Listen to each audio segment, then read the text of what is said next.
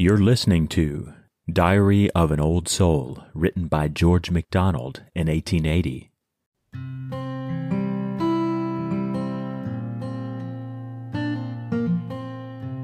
Sometimes, hard trying, it seems I cannot pray.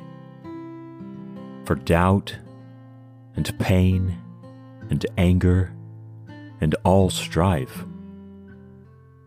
Yet some poor, half fledged prayer bird from the nest may fall, flit, fly, perch, crouch in the bowery breast of the large nation healing tree of life.